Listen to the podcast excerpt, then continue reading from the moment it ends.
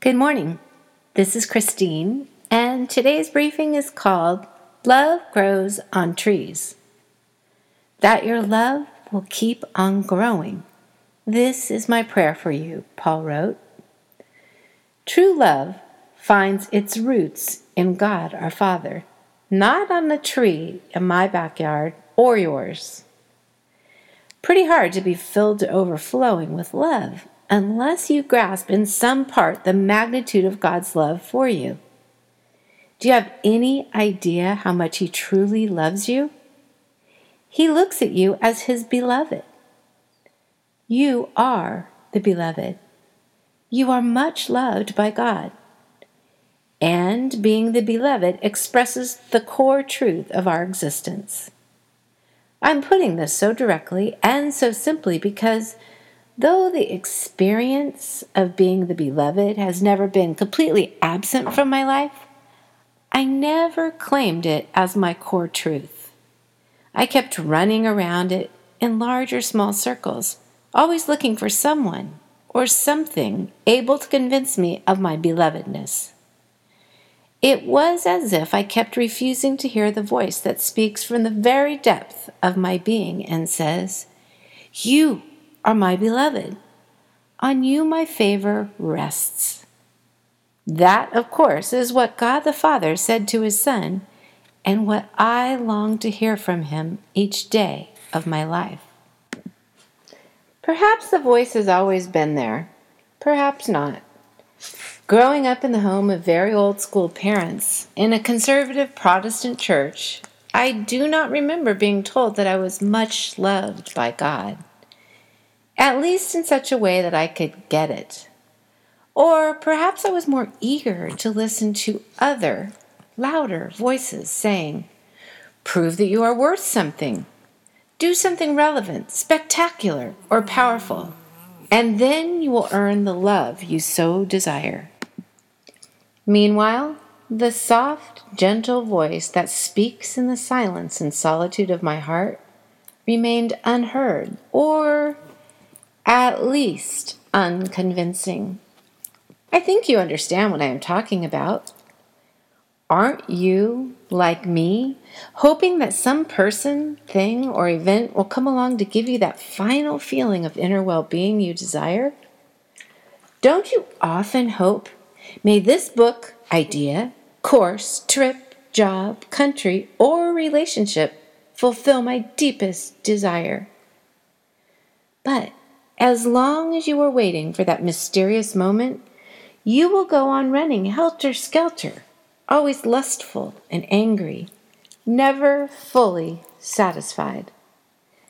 You know that this is the compulsiveness that keeps us going and busy, but at the same time makes us wonder whether we're getting anywhere in the long run. You and I don't have to kill ourselves. We are the beloved. We are intimately loved long before our parents, teachers, spouses, children, and friends loved or wounded us. That's the truth of our lives. That's the truth I want you to claim for yourself. That's the truth spoken by the voice that says, You are my beloved. Listening to that voice with great inner attentiveness, I hear at my center words that say, I have called you by name from the very beginning.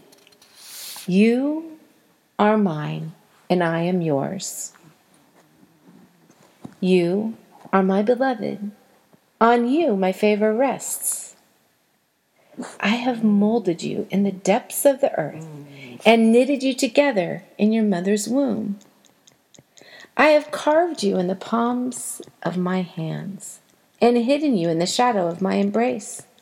I look at you with infinite tenderness and care for you, with a care more intimate than that of a mother for her child. That's from 1 Thessalonians 2. I have counted every hair on your head and guided you at every step. Wherever you go, I go with you. And wherever you rest, I keep watch. I will give you food that will satisfy all your hunger, and drink that will quench all your thirst. I will not hide my face from you. You know me as your own, as I know you as my own. You belong to me. Nothing will ever separate us.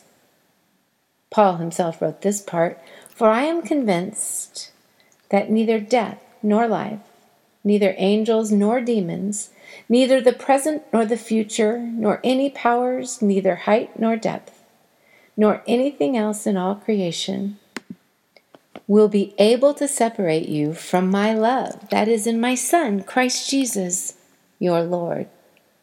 Romans 8.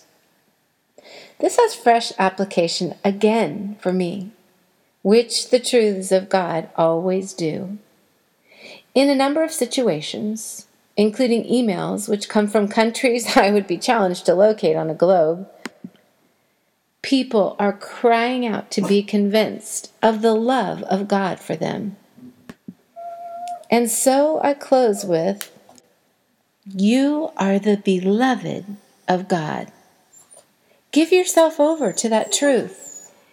Give yourself over to the Lordship of the God who always has you on his mind.